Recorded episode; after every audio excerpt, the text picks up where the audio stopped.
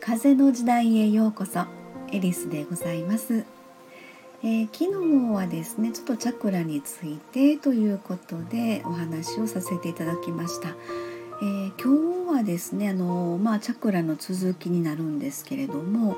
チャクラとトラウマとの関係ということなんですが、えー、昨日は第5チャクラについてお話をいたしました、えー、喉に位置する第5チャクラということで思いの発信ですね、え歌うことってねすごくいいことなんですよ。え、第5チャクラの、まあ、活性化するにあたって歌うことはあの最高にいいことなんですよね。えー、素敵な歌をご披露されていらっしゃる、えー、スタンド FM さんの中にたくさんいらっしゃいますのであすごくいいなと思いながらですね聞かせていただいてるんですけれども、えー、さて今日は第三チャクラということでちょっとお話しさせていただきたいと思います。えー、第三チャクラというのはですね胃の辺りに位置する、えー、エネルギーなんですが、えーと、ここはですねあの何でしょうねやる気元気、えー、というかその力強い自分の中で一生のうちに私は絶対これをやるんだっていう力強い強い意志が働くのがここの第三チャクラっていうふうに言われてるんですね。えー、体内発電所みたいな言い方もするんですけれども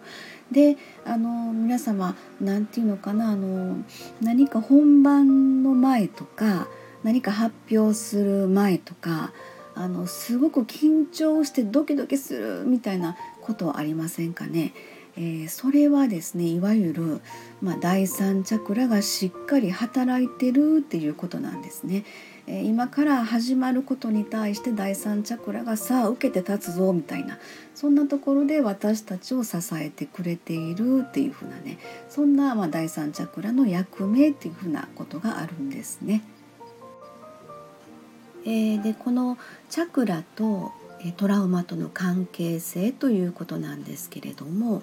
えー、チャクラはあのまあ、年齢によって発達時期というのがありまして、えー、第1チャクラから第7チャクラまでの間にどのタイミングでどの年代のタイミングで、えー、それぞれのチャクラが発達するかというその、まあ、時期があるんですけれども、えー、その中で第3チャクラというのは、え8歳から12歳、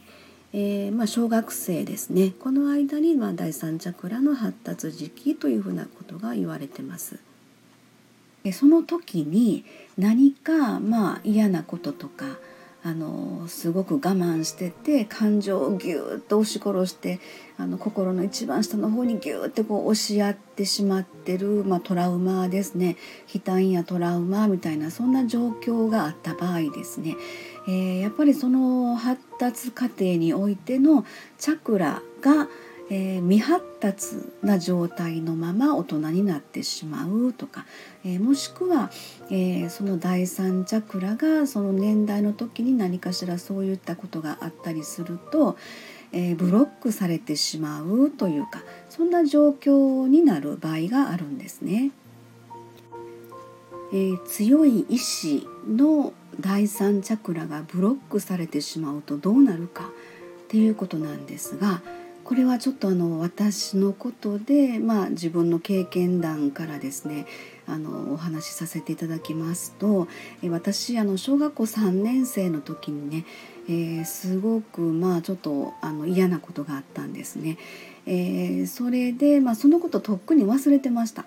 えー、そのこととっくに忘れて大人になってからですね。で自分の中で私あのどうしても、えー、何か決断するとかあの決めるっていうことがなかなかできづらい優柔不断なところがあったりするんですね。えー、それがまあこういう形でチャクラを勉強するようになってそこに行き着いたんです。あなるほどな。私第三チャクラブロックされてる。うん何かあったかな。小学校3年。ああれか。みたいな。そんな感じのですね。ちょっといきさつがありまして。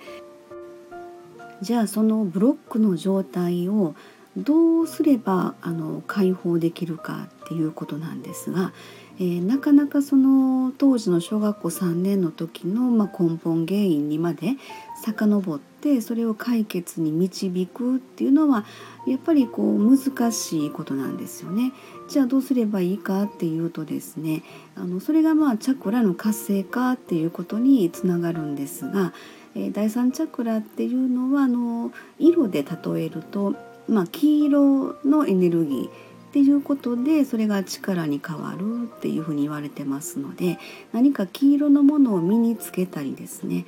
えー、お部屋に飾ったりですねそういう黄色に意識を置いて、えー、することで、まあ、第三チャクラの活性化につながるっていうふうなご案内の方をねさせてもらってるんですね。えー、あとはあの私周波数音楽作家ということで、えー、第三チャクラに共鳴する音楽をですね創作、えー、しながら、えまあ、そこの部分を癒していったというふうなそんな感じのことを、えやっていきました。はい、えあなたの第三チャクラ癒されてますか、え今日も最後までお付き合いいただきましてありがとうございます。えー、風の時代エリスでございました。ありがとうございました。